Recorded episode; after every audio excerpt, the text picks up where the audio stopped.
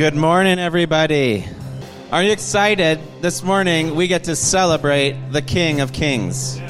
We get to worship the one who created us. We get to worship the one who put the stars in place.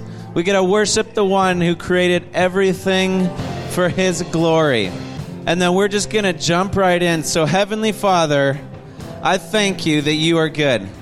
I thank you that you're the King of Kings. I thank you that you see all, you know all, and you are good above all. And so, God, as we come together as family, as we worship your name, as we praise, we invite you to come and move, to have your way as we turn our hearts and our mind to you in Jesus' name. So, stand with us as we worship the King of Kings.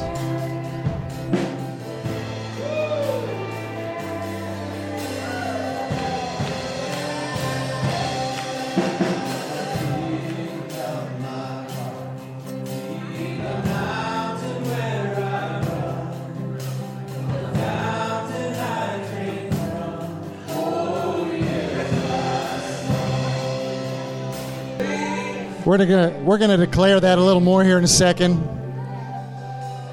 But I just felt this morning that as we're in the middle of this,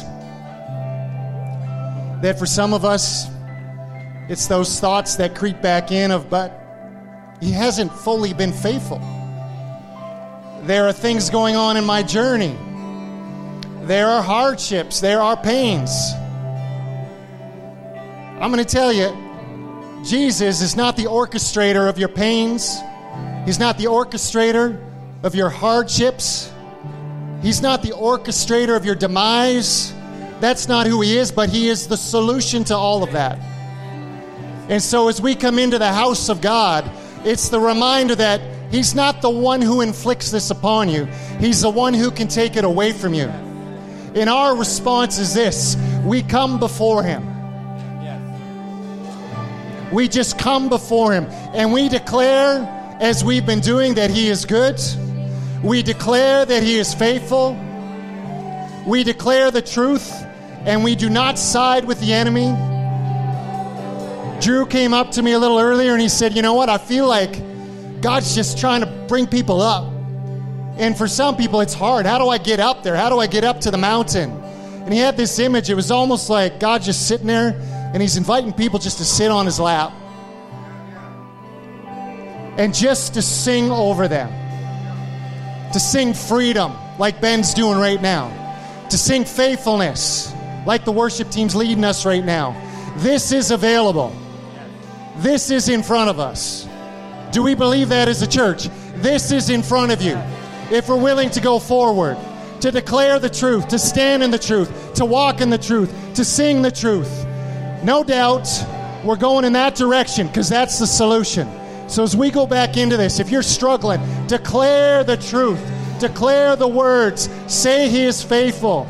Don't allow your doubt to take over your mind.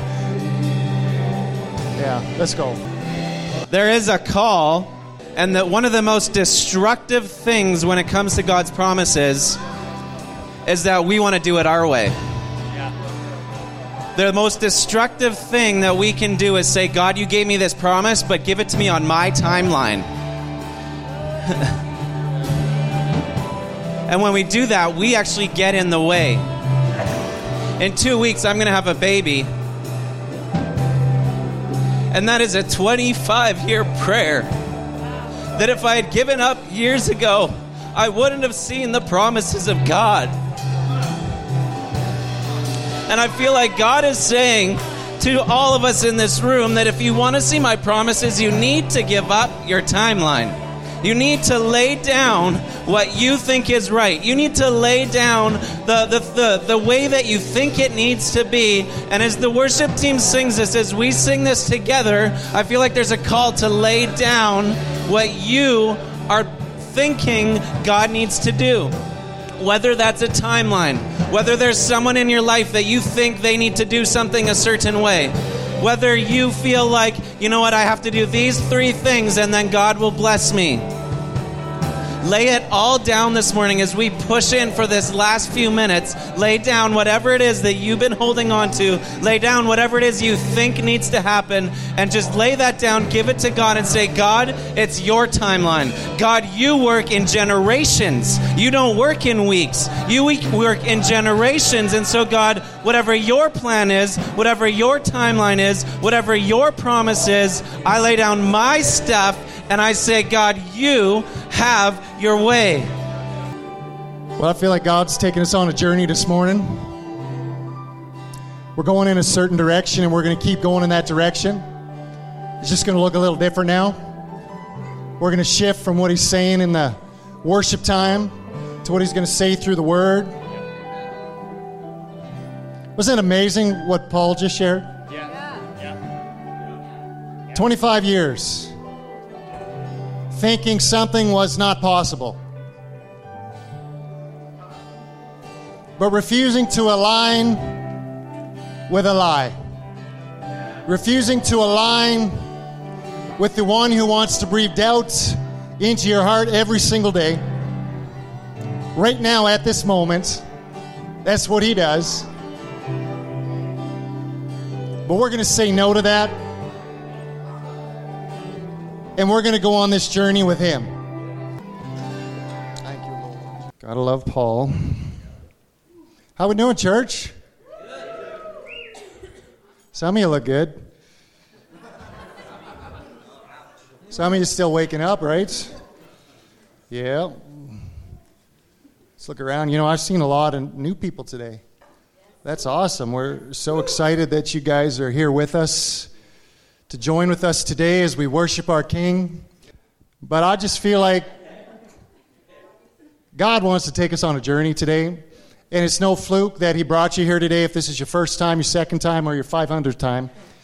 I think God's got a plan today, and I'm going to tell you, I think he's, uh, I don't even know if I want to use the word challenging our faith. He's actually just trying to grow our faith. And I feel like the solution to most of our issues and our problems is faith. Right? And so I'm going to explore that for a little bit today. And I have about four people that are going to help me with this message. Uh, we got four testimonies that are going to come today. Yeah, we should be excited about testimonies, right? Testimonies are so valuable to our journey, so valuable to encouraging us to go forward, especially for those that are in the house today that might be a little down. I'm going to tell you the Lord's about to, I think, shake some of us, wake some of us up, remind us who He is, and say, no, no, no, let's not sit there. Let's get back up and go forward because we got a lot to do. We got a lot of people away today, too. We got a lot of people here, too, which is good. So this morning, I'm going to touch on faith and I'm going to try to go fast because I want to give time for all these testimonies. We got some good testimonies coming up. I am fully believing for a massive shift in our community. I'm actually believing not just for salvation, but I'm believing that we're going to see healings take place in our community. We've often said that we're a cancer free zone, and Random probably is going to talk a little bit about that in a bit. But you know, I believe we're going to be an addictions free zone. I feel like God is putting his hand on addictions in this community. I feel like he has put people in our life for a reason, right? So I feel like we have a servant back here working with a homeless for a reason. And it's not just to take care of our homeless people, it's to see them set free from their addictions, their pains, and their hurts. We're going to hear a testimony of someone else that has gotten free of addiction, right? And we're excited about that. And these testimonies have to be shared. They're so important, right? Testimonies of healing in the family, right? Because some of us are saying, you know, we got some stuff going on in our family, we haven't seen it. Paul said it's not your timeline, it's his.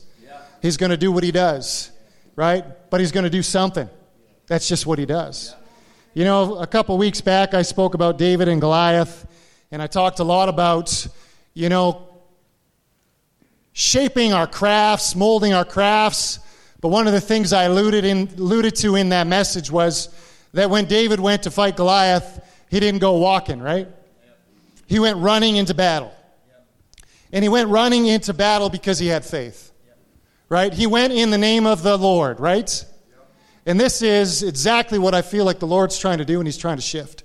All this stuff we've been believing for for years is actually available if we actually move into that realm, right? You know, Scripture talks about this a lot, you know, and I'm going to talk about different types of faith for a little bit here too, right? Because I think, I think there's multiple kinds of faith. I think there's blind faith. I think there's little faith. I think there's amazing faith. And I think there's no faith. Right? You know, I was just reading this one scripture again in Matthew 13 38. And it says, uh, And he did not do many miracles because of their lack of faith. Do you know that there are communities that lack faith? Right? Churches that lack faith. And certain things can't happen if there isn't faith. And so that's where God wants to point his finger to certain things and say, This is the issue. It's not that I don't move anymore, because that's the thing we want to agree with. He just doesn't do that today, even to the point where churches have shifted and said healing was for the past. Now, healing is for now, but it's all part of faith. Right? It's the whole thing is where is our faith at? And if our faith isn't in a good place, what are we doing at this time? Right? You know, I was thinking about blind faith a little bit. I think we've all experienced blind faith. Right? My stepdad experienced blind faith. I know that for a fact. You know, I remember when I was 16 years old, I asked him something because I just got my license. Right? I said, Man, I love that 4x4 truck. Would you just let me take it out with all my buddies today so we can go out, just drive around, you know, because I wanted to get on the road? And my stepdad looked at me and said, Absolutely. I think that's great. Yeah, go for a ride in the truck. I know you just got your license. That's a great idea. Is it really? Sending four boys in a 4x4 truck, right? Well, you know what happened. I just couldn't resist, right? The temptation was too strong, right? It's four by four, it's meant to do things. So I did try to do a few things, and when I came back, I had to go sit down as my stepdad was watching a movie. He said, How'd it go? I said, Oh, it went great. And I had to start to get ready to share the news with them, right? Any parents have those messages where your kids come in and it's like, what's going on here? you know they're about to deliver the news, right? And the news is, well, I think I got a flat tire, right? That's all I thought I did. My step, oh, okay, let's go check it out. So we go back outside and we look and we see a shock hanging. And he found, finds out I broke four out of five leaf springs. I mean, that's blind faith, folks. Why would you trust a 16 year old boy to do that? I mean, now for some of us, we can move into that other side too. I think there's, how many moms here remember the first time, right? Like after you had your little baby and you had to get a babysitter. you know what blind faith does? Blind faith says, I'm going to get my 16 year old son to take care of my newborn daughter, right? That, that's what my mom did as well with me because there's quite an age gap, right, between me and my younger sisters, right? And of course, as a 16 year old boy, what do you do when a kid just keeps crying and crying and crying? What do you do? Joel's doing this. No, you don't do that. All right, we may need to talk to him right away because he's got young kids. We definitely don't do that one. I did not do that. I was tempted to do that, right? No, now he's doing this one, right? I'm telling you, I did what every kid would do. I just put her in her room, shut the door, and said, that should solve the problem. Right? Mm, that doesn't really work. Phoned a friend to come and change her diaper because I absolutely refused. Blind faith. But some of you had wisdom because I would say this. I would say most of you, right? You probably asked your parents to take care of your newborn, right? Why? Because you fully have trust in them, right? You have amazing faith all of a sudden when it comes to your parents because you know them. You've been with them, you've seen them. Full trust. Then there's no faith, right? I don't know if any of you ever heard this story. There's an actress who, very rich actress, and uh, she made a decision one day. She said, you know, because she had cooks and all that stuff. She never cooked a meal actually in her life. And so she was home with her family, her husband and her kids. And she said, uh, I'm going to cook a turkey tonight, you guys. Right? And they're all kind of looking at her like, What? You've never, you never cook. She's like, No, I'm going to cook a turkey tonight. But here's the deal if I cook this turkey, right, when we're sitting at the table, and if this turkey tastes bad, I don't want anybody saying a word. All we're going to do is we're simply going to get up from the table. We're going to go put our coats on. We're going to put our boots on. And we're going to go to a restaurant and eat. Does everybody agree to that? Everybody agreed to it. So she goes in the kitchen and she cooks the turkey. She gets the turkey all ready. She's got it on the platter. She walks out to the table to put the turkey on the platter. Well, there's dad and the sons with their coats on and their boots on. well, that might be no faith. right? And I'm going to actually challenge us a little bit on that one because I would venture to say this, and I know it doesn't feel good to say it, but I think there's some truth to it. Is some of us, when it comes to Jesus, we've actually put our coats and our boots on already. There's something inside of us where we've made this decision, this, I don't know, we just agreed with something. And again, I alluded to this already of the denominations, and this is a hard one for me when I see my brothers and my sisters saying this isn't for today, because that's just a way of us saying this makes me feel better about my king. He just doesn't do this today. No, he still does this today. So there's a temptation within us, and we've done this. I've done this. Right? I've got my coat and my boots on before I've actually even gone forward in this. Because I'm not believing he's going to do anything about it. Well, the scripture I want to go into today is it's in Luke. It's actually in a few chapters, right? It's in Luke 7, 1 to 10. And it's over in uh, Matthew 8, 5 to 14. And I want to talk about two specific scriptures that I hope will motivate us a little bit to understand who our King is when it comes to this journey of faith, right? And I want to talk about one specific individual, and many of us probably know this story, but I know there are people that have no clue about this story in here today, too. So, Derek, you'll be a little disappointed, but I'm using the NIV today. And we're going to read this journey. He loves, is it New King James? Or King James? It's one of those, right? No comments. I don't know what he likes. Maybe it's the Septuagint. I'm not sure, right? It's something out there. But I want to read this because I think there are a couple lessons we get to grab onto today when it comes to faith, right? And so we're just going to hear what the word says. And so Luke 7 1 to 10, I'm going to read this to you guys. It says, When Jesus had finished saying all this, he went back to Capernaum. Now the highly now the highly valued slave of a Roman officer was sick and near death. When the officer heard about Jesus, he sent some respected Jewish leaders to ask him to come and to heal his slave. So, just to understand what's going on, we've got a Roman centurion, right? Someone who's in charge of quite a few people that is actually asking, you know, some people to go talk to a Jewish person to come and to heal, which in some ways doesn't make any sense, right? But this is the circumstance and the situation that's taken place. And it says, So they earnestly begged Jesus to come with them and help the man. If anyone deserves your help, it is he, they said, for he loves the Jews and even built a synagogue for us. So Jesus went with them. But just before they arrived at the house, the officer sent some friends. I think this is amazing. So he sends some people to go and get him to bring him back. And while they're on their way back, he sends some more people out to go and say, Don't come all the way. And here's why.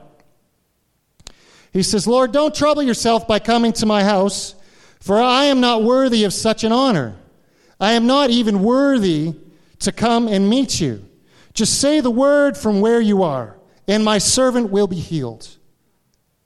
That's a pretty powerful statement. Yeah right? We really got to think about that, yeah. right? I know because I am under the authority of my superior officers, and I have authority over my soldiers. I only need to say, Go, and they go, or come, and they come. And I say to my slaves, Do this or do that, they do it. When Jesus heard this, he was amazed. Turning to the crowd, he said, I tell you, I haven't seen faith like this in all the land of Israel. Think about that right there. And when the officer's friend returned to his house, they found the slave completely healed. I, I just, I don't know if we see how powerful this is, right? He literally stops them on the journey. Don't come all the way. I'm not worthy. This man was a humble man. And I believe that faith and humility go hand in hand. This man had humility. He understood who this person was to the point where he realized how much sin and how unworthy he was. That's all of us. We're unworthy. But he also had faith. Faith so great to say, you don't even need to come here to do this. You can do this right where you're at right now. From the location you're at, you can heal him. And of course, Jesus healed him.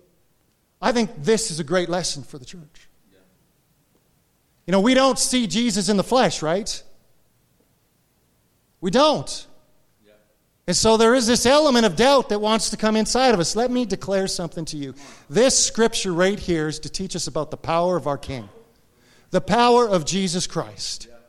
That he does not have to be here in the flesh, right? But he can actually heal all of your issues, all of your problems. It's amazing we went in the direction we went today because he's trying to shift something right now. He's trying to get you to understand who he is and who he isn't. He's not the one who doesn't show up, who he, he is the one who shows up. And as Paul says, he knows the timeline. He knows what needs to happen, when it needs to happen, how it needs to happen. But the one thing he's looking for is faith. What we don't want him saying is, that's a city that didn't have any faith. Therefore, I couldn't do any miracles in that city. The lack of miracles is not a Jesus problem. It is an us problem. Right? It's an us problem. And it's not to discourage us, it's actually to remind us that we need to figure something out here. It's to actually say to us, we can't actually push the pause button and just co- coast through our faith and agree with the accuser and say, yeah, he doesn't heal today.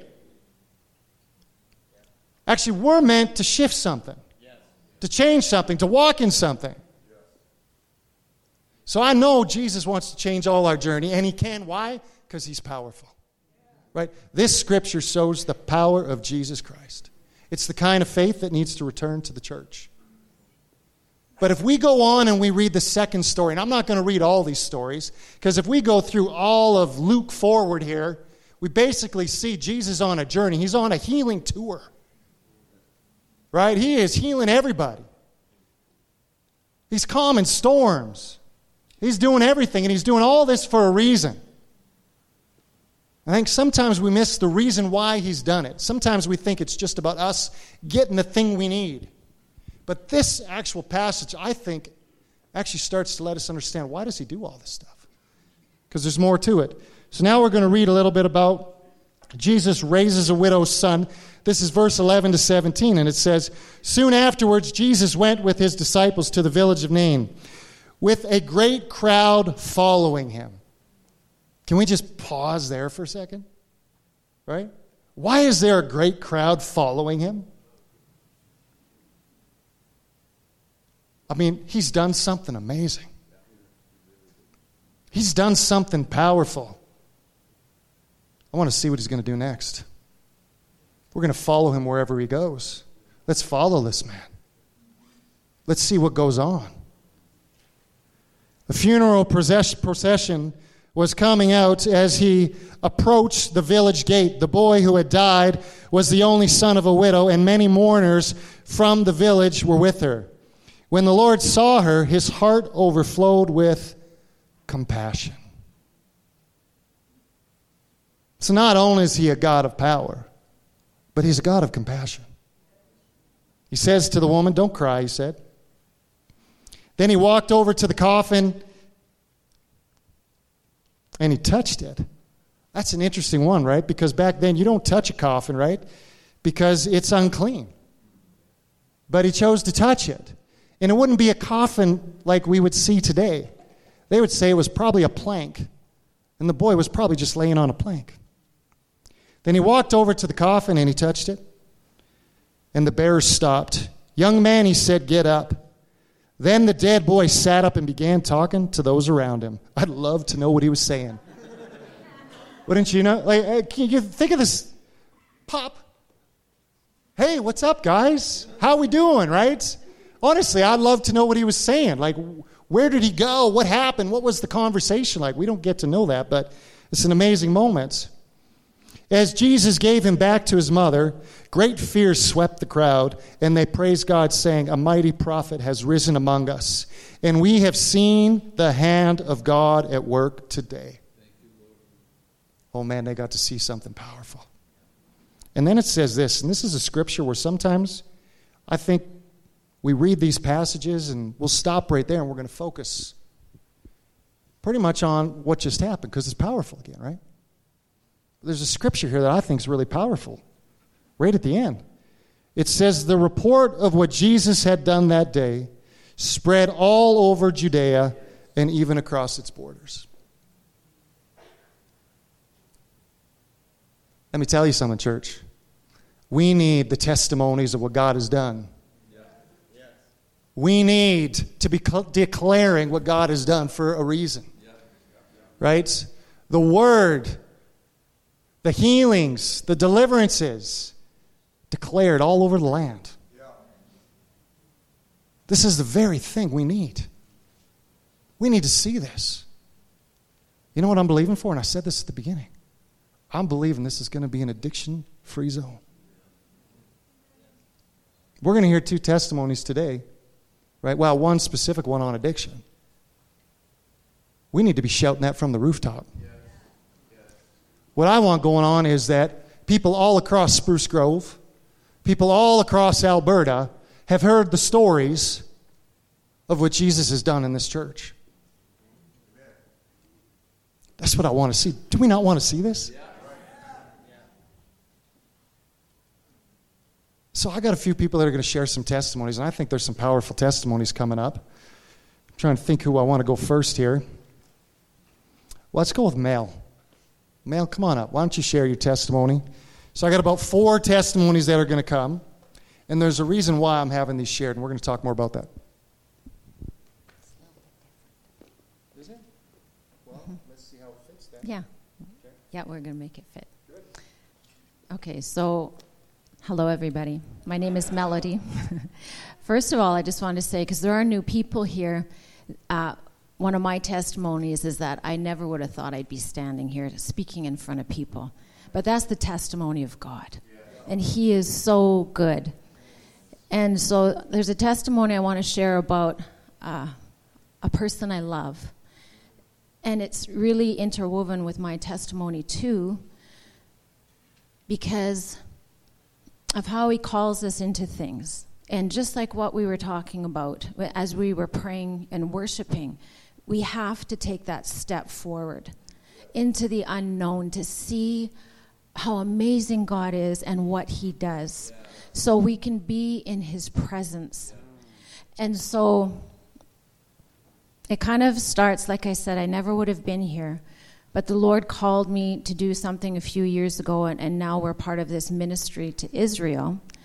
And so all these things kind of fit together, you know but this testimony of this of this person I'm going to share never would have happened if I wasn't obedient to step into what God was calling me to do.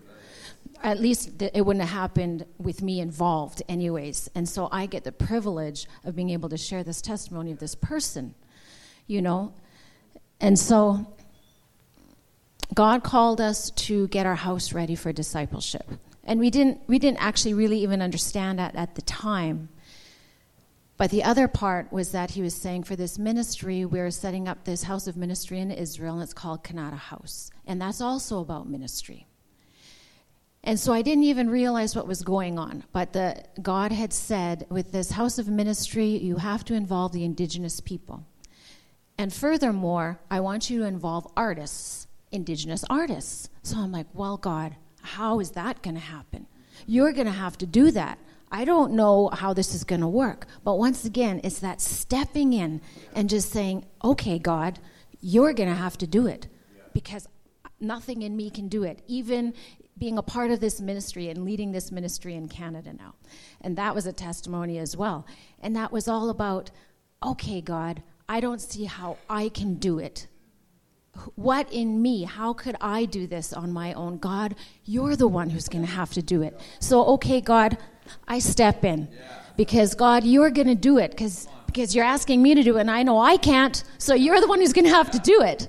Right? This is the testimony of God, right? And so, anyways, so then I said, okay, Lord, I don't know how you're going to uh, make this happen, but one day he said, and he, he always works out circumstances, right? Yeah. Sometimes we don't even know that he's at work, but he is. He's always at work. We just have to be obedient and say, okay, God, you told me to do this, I'm going to do it. I don't know what's going to happen, but I'm going to follow through. So, anyways, this one day I go to Edmonton and um, I end up at this art gallery. So, wouldn't you know it? That's where I meet this lovely person that um, is an artist, a budding artist, and she's indigenous. I'm like, wow, God, what are you up to? This is amazing. Anyways, we have this great conversation. Um, we end up actually buying a piece of art, which is beautiful. We go there to speak to them, and we just bring life to them. Well, unbeknownst to us, she had been praying. She had been clean now for three months. She had lost her children. She had four children. She still has four children. And they weren't in her life, and she was devastated. But the Lord said to her, and she said to God, God, I know, I know who you are. I've seen you at work. I've heard about you my whole life. And it's time for me to come back to you. You're the only answer. So, God, can you bring me to church somehow? Oh, mind you, this is the other part of the story. She's from Winnipeg, and she ends up in Edmonton. Like, th- this is the amazing thing of God. And I happen to be there. Yeah. And um, we buy this art and whatever. And she said, I knew you were a Christian. I could tell. Like, that's our testimony, right? that we can share Jesus just by being who we are. And she could tell I was a believer. And so, anyway, so we're talking to them, and um, and she had been praying to God, "Would you bring somebody to bring me to church? I need to come to church. I need to go back to church because I need to get my life in order. I want my girls back. I want to live a, a good life. I want to live a life of abundance." And so, anyway, so we bring her to church. We invite her, bring her to church, which was an answer to her prayer that we didn't know and she comes here and she was touched by God. Now, this was another thing, right? So, why was she touched by God here? Because we were, you know, as we were singing, we were worshiping the Lord. As we worship the Lord, His presence falls right? And this is also my testimony too. As we step into anything that He tells us to do, we're stepping into His presence so that we are touched. And she's also touched because now we are praising God for all the amazing things that He's doing in our life and what He sees. And so then she is touched. And so, anyways, after that morning, I said, uh, I really believe you're supposed to stay with us. Would you ever consider staying? It didn't take her long. She said, Okay, I'll stay. I'm like, wow. She said, Yeah, my friend's going back to Winnipeg today. Okay, all right then. Well, let's go get your suitcases and bring you back to our house. So that's amazing. So that was, anyway, so she ended up living with us for four months over the summer. And like, this is the testimony of God and all the body of Christ. Yeah. So that very weekend, we went to a gathering. It was in Bonnyville, and God touched her there. Why? Because we were worshiping, and the presence of God was there. Because we were remembering how faithful He is. Yeah. And then we go to another gathering. We go, I don't know how many. It's just like one after, after another after another. And just being in our house because we have the privilege of bringing the presence of God and just bringing peace, His shalom, you know, where His presence can fall and can change a person's life. So it was, it was that meeting, and then it was another meeting. We went to Winnipeg, and then it was another meeting, and it was another meeting. And each one of these times, she was touched by God, and something broke. Things just kept breaking and falling off of her. These chains just kept falling off. And then in it was also the word of one of our brothers and sisters, in you know, all like scattered throughout these four months, that were obedient to say, you know, God loves you. He's got a call on your life just to encourage her and bring her up and just shedding these things that the enemy just had been pouring over her for years and years and years. Yeah. So we all have, there were so many people that had a part to play in her deliverance. And then, and then the one, last meeting that we had together, I could just tell she was different. Wow. Something else had broken off. Wow. And she even testified. She said, Yeah, you know, normally I would have never gone over and talked to that person. But something in me just went over to her and put my arm around her, and we were like sisters. She says, like, that would have never happened. I never would have talked to that person, you know? And it's just just amazing. And so this whole time we'd been ministering to her because her she wanted her children, she wanted her girls, but she was given no access for for months. She couldn't talk to them. They wouldn't, uh, anyways. But God. And so we just heard from her just the other week. She had just spent a whole week with her girls, which is amazing. It's a miracle. It truly is a miracle. Yeah, praise the Lord. And now, I mean, and she's getting ready, and she's like, okay, I mean, God's done that. Yeah right? God can do more. She wants to have them back and be their mother, you know, and have them in her house. And that will happen. As we just keep stepping in, God is faithful. And He shows us what He can do. And so she is still clean. She is beautiful. She is happy. And then on top of all that, like I said, uh, just uh, last month, we just came back from Israel. God had said, right, um, He told me, I see these beautiful, well, actually, I saw it, these beautiful, this artwork in Kanata House.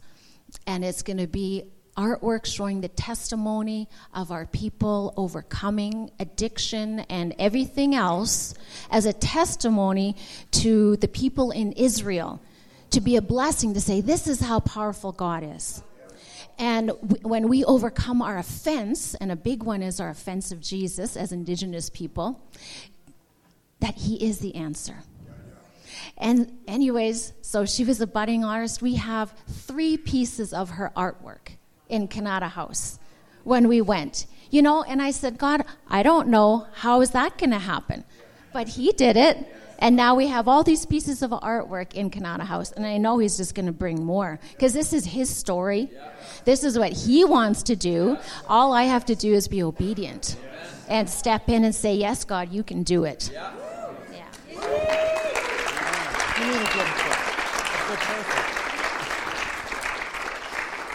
So our Jesus is powerful and he's compassionate.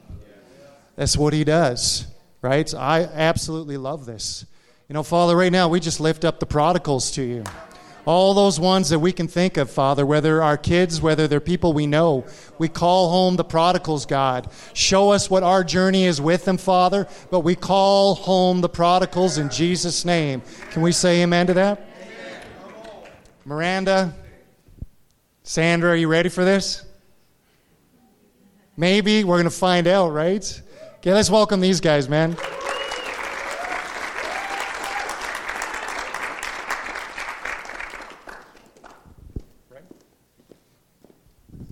Hi, my name is my name is Miranda. This is my cousin Sandra. So I'll just I'll start it and then you can I'll hand it over to you when you feel comfortable. Okay? Okay. so several years ago, probably about three or four years ago. Um, her brother, my cousin that I grew up with. Oh my God. It's okay. It's all right. Everything's good. he overdosed and died. And at his memorial service in Saskatoon, I hadn't seen Sandra for so long, like since we were kids, really. Teens. You were like 15 the last time I saw you. and she was so sad. And she couldn't handle it, and she left. And she went outside, and as soon as she went outside of the of the service area, God said, You have to go follow her right now. And I was like, But I don't know what to say. and so I, I went out anyway. Because that's what you do if God tells you to do something.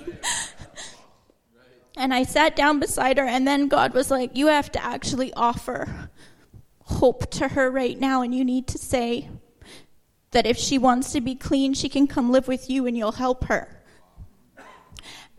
And I was like, but, uh, so I'm actually not qualified to do that, God. and he basically was like, yes, but I am. And all you have to do is be the person that she's with and all you have to do is provide the place. So, first I asked my husband, but I did tell him God told me, so then he was like, well,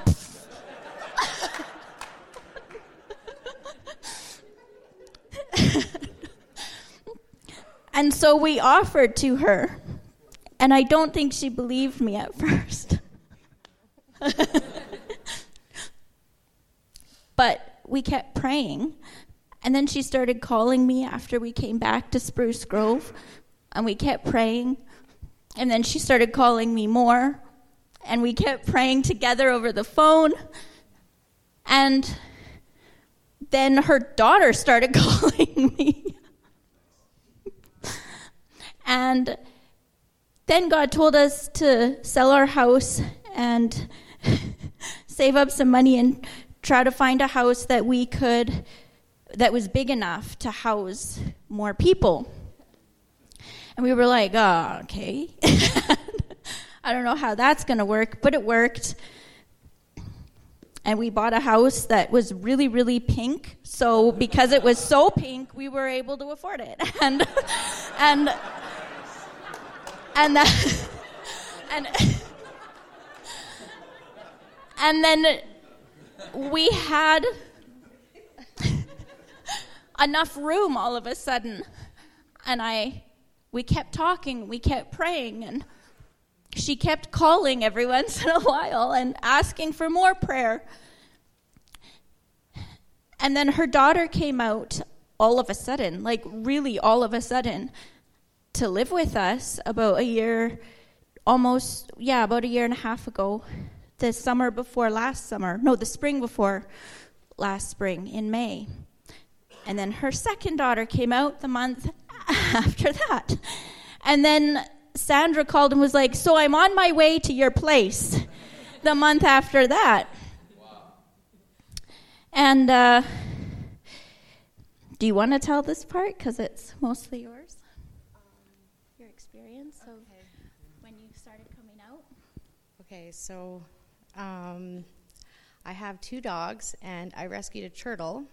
So I actually, my house got the house I was living in got sold, and I actually, my daughters actually didn't live with me. They just showed up at my house like six months before they came to her house. It was like all God. It was like my daughters just showed up at my doorstep and they're like, "Hey, can we stay here?" And I'm, I live in like a basement suite with one bedroom, so so I have yeah. It was it was pretty crazy. Um, so yeah, I I don't know.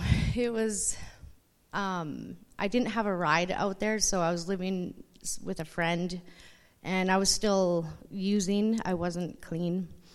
Um, so I finally got a ride, and on my way there, I was still doing drugs, and I even did drugs right before I knocked on her door. So I was literally stopped a block away getting high, and yeah, and I knocked on her door, and I was like, "Hi, um, yeah, I'm kind of high right now, so I don't really know what you guys want to do with that."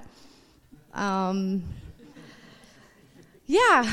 Um, sorry, I'm really nervous. Um, so um, I felt God put um, a glass over the house of protection. And then I got the joy of the Lord for like two weeks straight. I, I couldn't stop laughing. Oh, three weeks. Okay. Yeah. Yeah, so. It was insane. Yeah. Um, my recovery was like super easy. Uh, it was like I I couldn't I didn't even really like um, go through withdrawals. Yeah, so it wa it was pretty crazy. I I don't really know what else to say. So she showed up, and we didn't know actually what to do, so we just prayed. And we were a little scared of the detox, to be honest, because I was like, I don't like, you have a lot of animals, and, and I don't know how to take care of them without you here. And she, I, I didn't know where or what to do. So we literally just, we prayed she was out smoking in the backyard and we went out there together and we sat on our back bench and we prayed together. That's that's all we did. And then we put her in the basement which i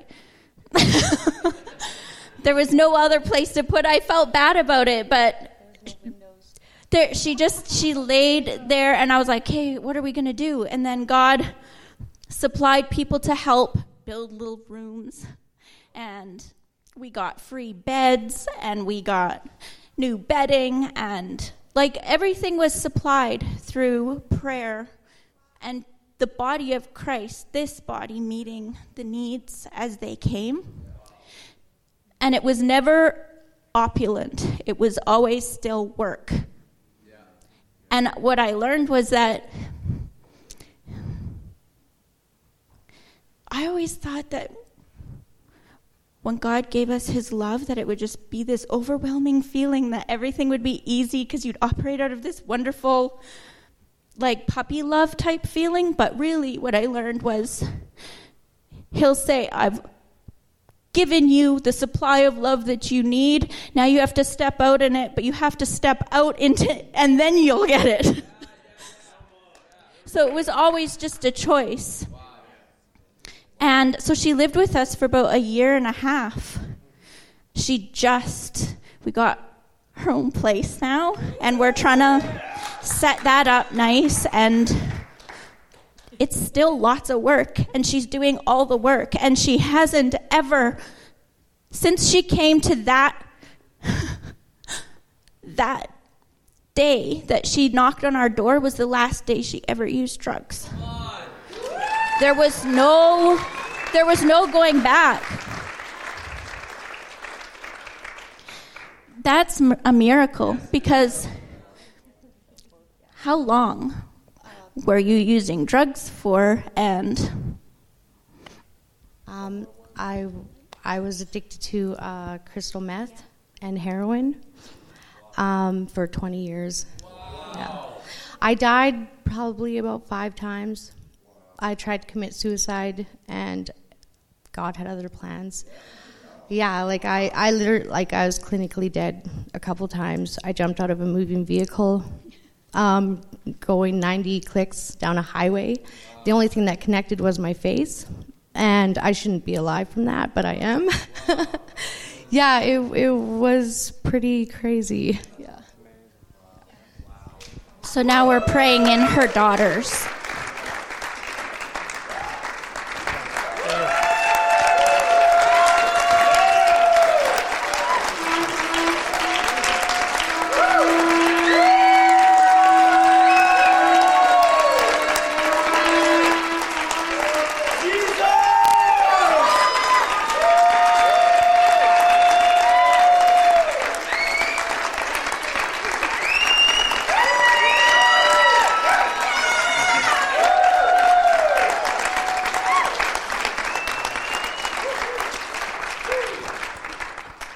So we have a Jesus who is powerful and compassionate. She shared this with us in our home group last week, and uh, you know that is two people. Max being the other one. He shared his testimonies uh, testimony about a month ago, where God is actually delivering people at an accelerated rate off of drugs, right? And if you talk to most people, they'll say it's it's almost impossible, right? I believe there's a window. I think it's in front of us right now, right? So, Father, you know what? Actually, Miranda, why don't you come and pray? Because it's the two daughters still, right? And they're both addicted, correct? Yeah, okay.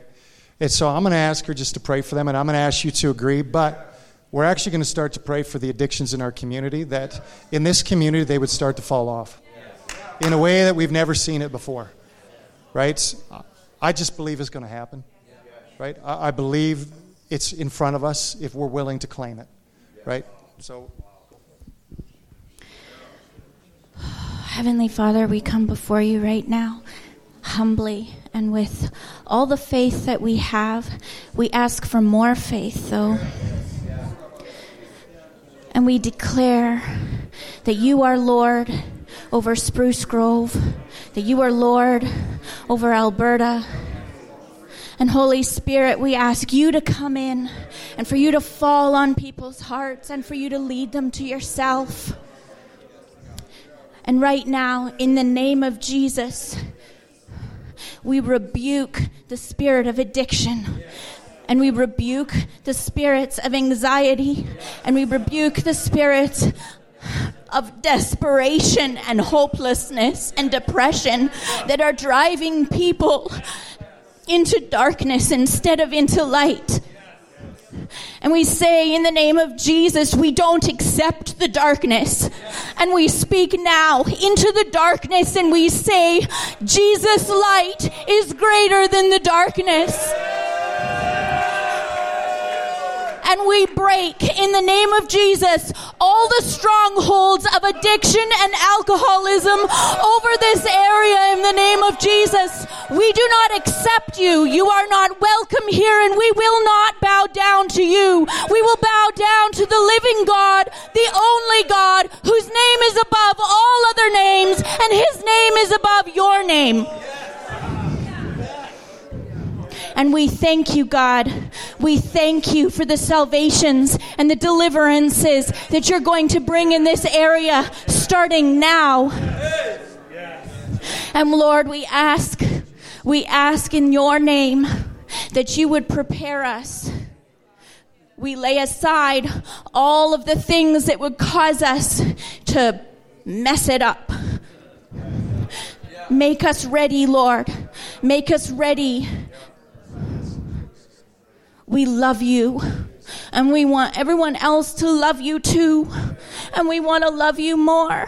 Thank you for the love that you have poured out on us. And Lord, show us how to facilitate pouring your love out onto everyone we see and speak with and touch. Let this house be a house of light. Let this house be a house of love. And let this house be where people come to be free. In Jesus' name, amen.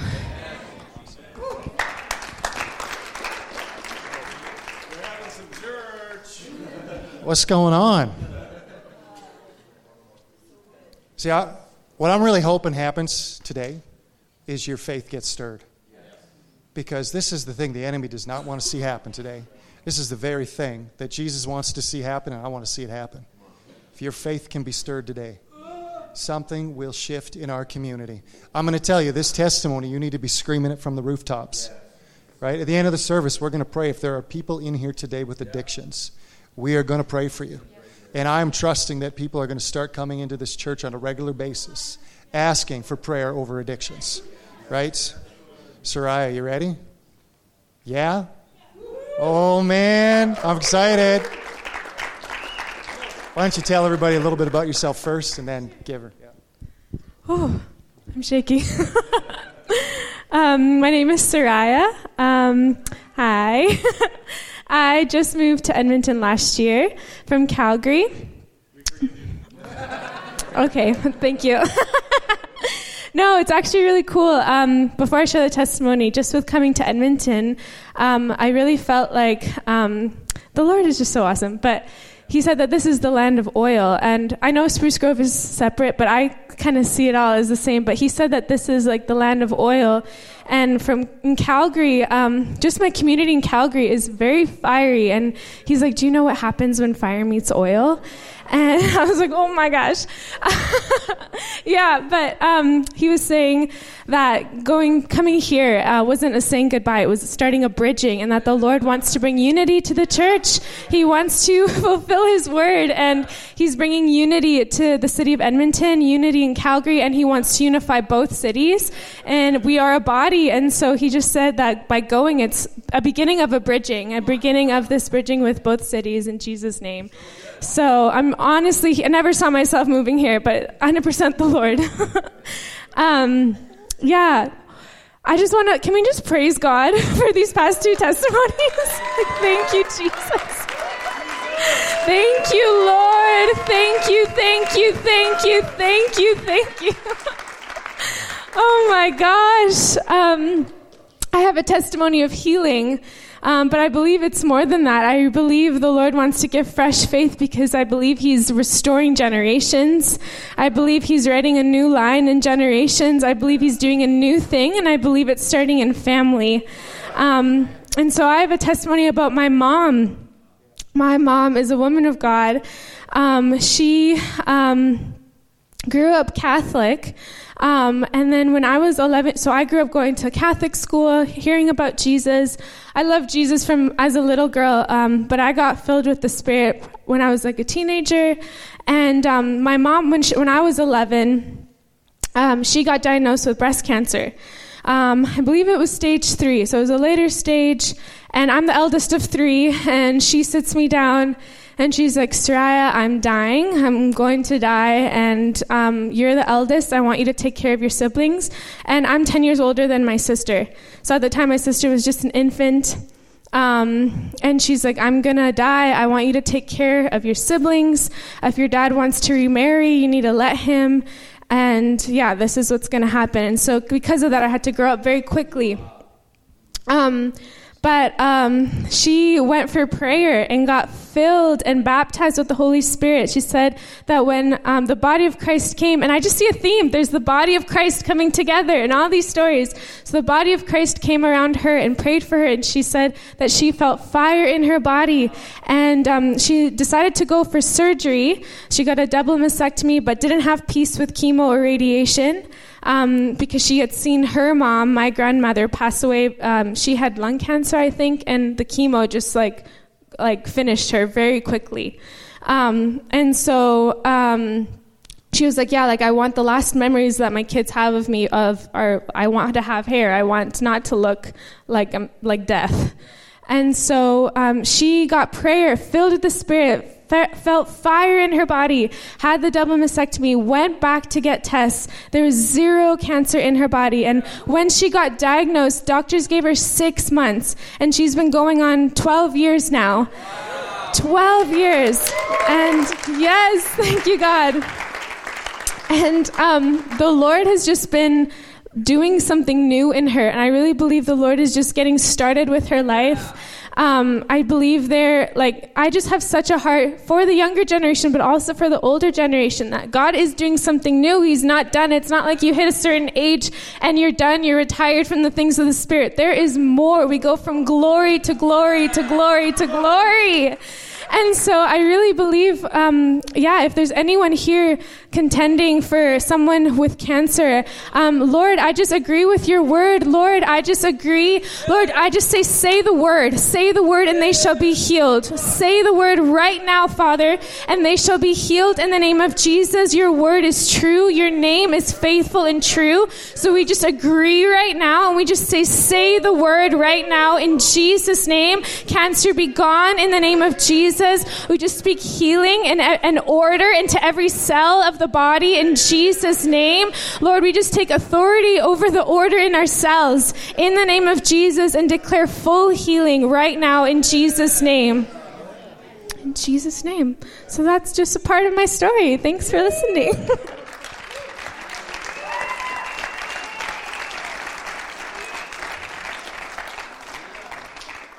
We got a preacher in our midst, eh? My goodness. All right, here's the last one for today, because there's many more in here, and I know it, right? Miranda Brown. Some of you have been following Miranda's journey on Signal and stuff like that, and so Miranda's going to come. Um, you know, a lot of this was inspired because on Wednesday, you know, something just opened up. And it just opened up with testimony after testimony after testimony after testimony. Right? And there's something so powerful behind that. And I had felt that when there's faith in the room, that's when we can start to pray for the impossible prayers. Right? And we are going to see a shift. We are going to see transformation. We are going to see healing. Right? We are going to see addictions fall off. We're going to see it. Right? Church, this is going to happen. Right? So, Miranda, sure. I was like, how do you be a closer to that? Holy, holy. Um, yeah, oh, I don't know what happened to my phone here, but let me pull this up. Um, I brought it up just in case I forget. There's a lot of numbers, but yeah, I, I actually want to pull back a little bit f- from Wednesday night. Um, something something was happening in the atmosphere, and we just we were singing about the goodness of God, and that's an easy thing for me to sing about. That's kind of been my journey. My biggest revelation of who God is has been His goodness, and um, and so as we declared His goodness on Wednesday night, I was reminded of that scripture that we overcome by the blood of the Lamb and the word of our testimony. And I was sitting there, like having heard it a million times before having sung it before. And, and but i was like god what is why why did you connect the two of those things that, that we overcome by the blood of the lamb and the word of our testimony? And and he was just it, this is probably not rocket science for most of you but it was that aha moment for me that um, that on the cross it was finished his blood already provided for all of these testimonies, for the ones that are yet to come, for the miracles that are going to take place in our community. Um, as we declare the goodness of God, our sound is going out and it's creating a shift in the atmosphere. And we we've heard these things, we believe these things, and but for me, it was like a new revelation of like a new level of revelation that that not only was it important that we declare what he accomplished on the cross and declare the blood. Like, God, don't let me ever get tired of singing about your cross. Like, I, I remember hearing a worship leader one time say, like, I don't, we, I just, we keep singing about the cross. Isn't this like basic elementary? Why do we have to keep singing? And I was thinking, to myself, I remember in that conversation thinking, God, don't let me ever get tired of singing about your cross. Don't let me ever get tired of singing about your blood because it's actually your blood. It's the cross that actually provided for everything I would ever need. And, and, and when he said it is finished, it was finished. And so, and I was like, okay, so what's the connection? And he's like, it's not, it's not enough. I mean, it's, his blood was enough, but for us to step to the next level of this thing, we have to confess with our mouth. And so it's like we overcome by the blood. It's done. It has already been accomplished for. And now I have to take, I have to take a step and I have to come into agreement by testifying. I have to overcome by the blood of the lamb and by the word of my testimony. And so that was the revelation on Wednesday. And, and so we just, we sang about that for quite a while. And, and I testified this very thing about my mom She's watching right now, huh, Mom? I love you. Um, I'm sure she's on. I'm just guessing. Um, I love you, Mom.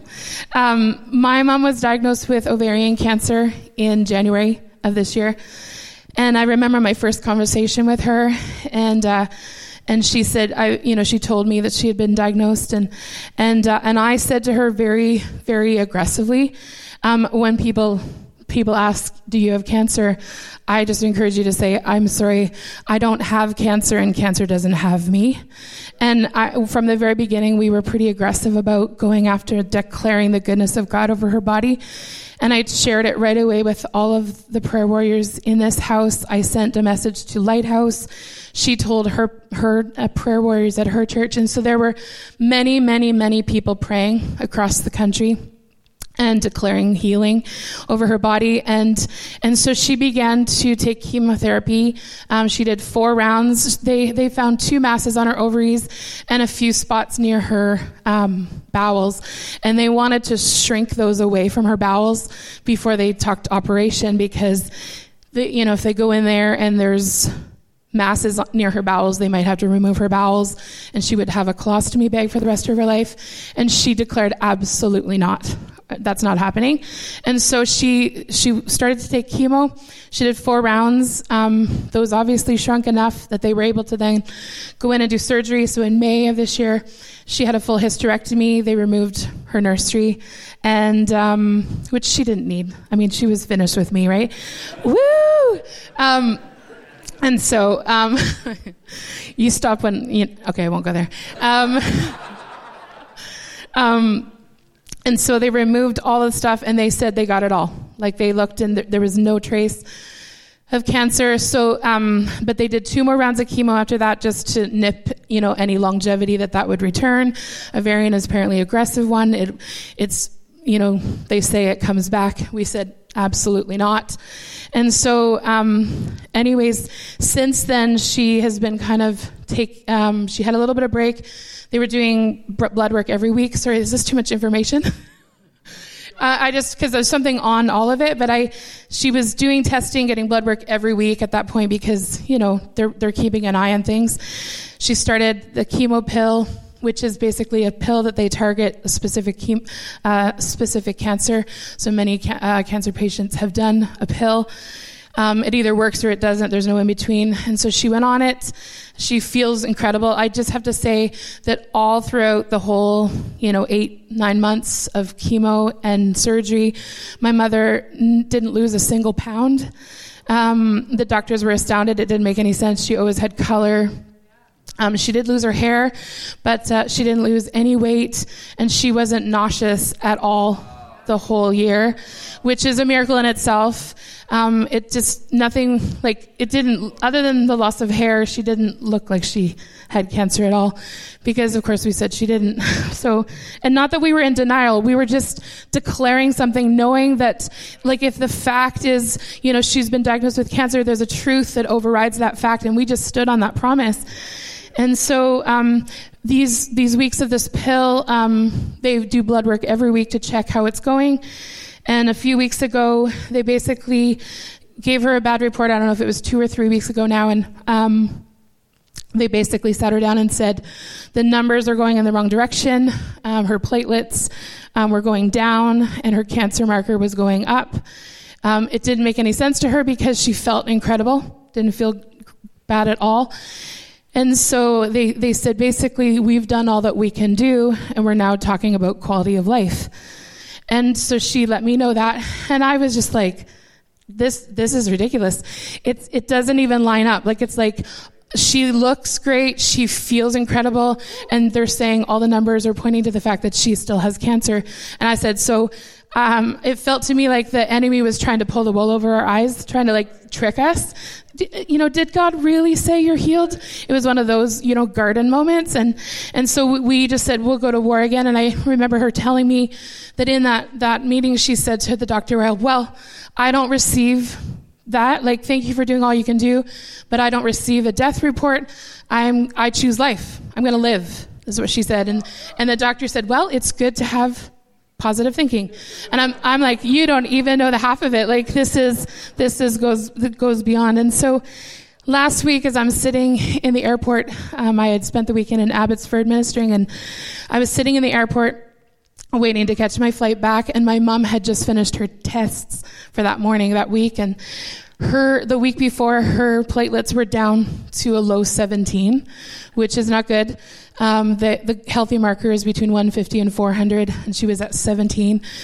and um, her cancer marker, like the marker that they I don't know what that means, but the cancer marker, when she first was diagnosed, that number was at 10,000. By the end of chemotherapy, it had come down to zero. So she, the, the cancer was gone. And then this number started to, to climb again 30, 60, 90, 100. And it was now at, um, oh, I don't even remember. It was at, yeah, so it was at 17. So it was starting to climb. So it had yeah, I'm getting all the numbers mixed up. It doesn't even really matter, but I do want to testify about this. But as I'm sitting in the airport, she said her platelets went from a low 17, a low of 17, um, to 366. And so she, she's she's in a healthy range for platelets now. And um, her cancer marker, which was 10,000, then went zero, and then climbed way back up, it went it two weeks ago it was at 519 last week as i'm sitting in the airport it was at 464 so that number is going down and we're just declaring it's going to be zero. It's just going to be zero again. And so um, this morning as i as i knew i was going to testify this morning and um, i was driving here and i was like god like what what do you want me to share like obviously i'm not having any problem talking but I, had that song come to my mind. The, and this is interesting that Miranda's spoken to the darkness. Is that verse out of um, one, an old hymn, and it says, um, I began to sing it in my car. It was like, when darkness seems to hide his face, his face, I'll rest on his unchanging grace. In every high and stormy gale, my anchor holds within the veil. And I was like, God, what does that even mean within the veil? And so, um, I looked it up. Hebrews 6, 19, 20, it says, we have this as a sure and steadfast anchor of the soul, a hope that enters into the inner place behind the veil, where Jesus has already gone as a forerunner on our behalf, having become a high priest forever after the order of Melchizedek. And I was like, God, you've already gone before me. You've already gone before her. You've already gone before us. And so even this morning as we sang, I'm stepping in, stepping over. And for, for me at first, it was this invitation from him. Step in, step over. It's like sometimes this thing is way out in front of us, this fear, this thing that we're battling, this thing we're believing for, and it's out there. And, you know, sometimes we go in the opposite direction because of fear, discouragement, hopelessness.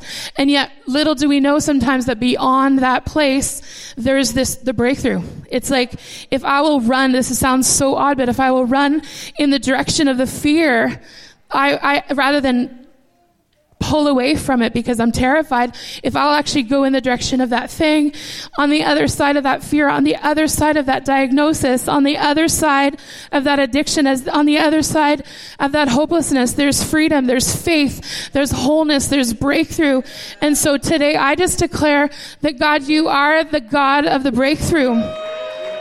I declare that you are Baal Perazim, God of the breakthrough, and I just declare even as a house, as we've gone so many times after the sound of the house, releasing a sound, releasing a declaration of who God is, that sound, I believe it is going forth into our city. And for those that need a miracle in our city today, whether it's cancer, it's addiction, it's ho- hopelessness, it's suicidal thoughts, God, I thank you that your, your blood has already provided for every bit of freedom, every bit of breakthrough, every miracle that would be ever needed. And God, for even those that don't know how to cry out to you for freedom, that don't know how to step in or step over this morning. God, we do it for them. We step in for them, God. We step over for them. And I thank you, God, that our sound goes forth like a tidal wave into our city, not of devastation, but of freedom and of hope and of wholeness. And I do declare in the, in the sight of God right now and on camera right now that this will be, this is a cancer free zone, that people will come to this place, not only this room, this house, but to this city for healing and for wholeness and to be set free totally from the thing that binds them and holds them back in Jesus' name.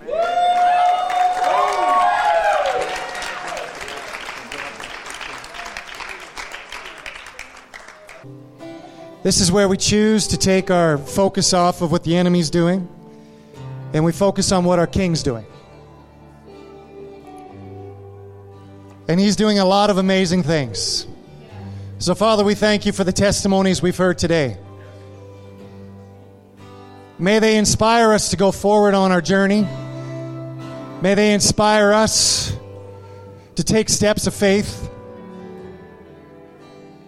Today, may it wake us up in a new way, a way that we haven't been awoken in a while. May our faith come alive. May we see that hope. May we fight for the things of our King. So, Father, have your way.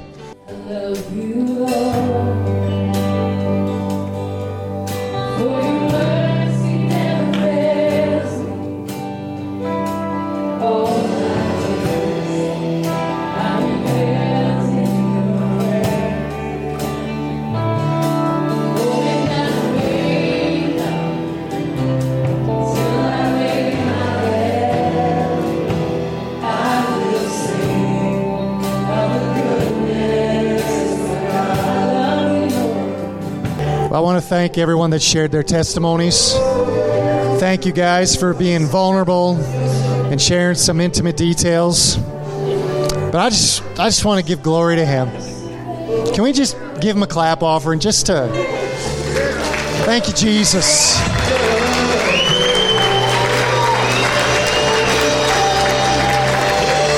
Thank you Jesus.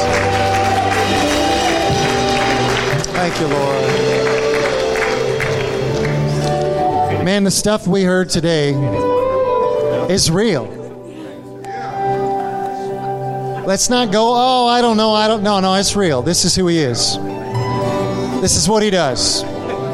Let's go forward, church. Let's follow him.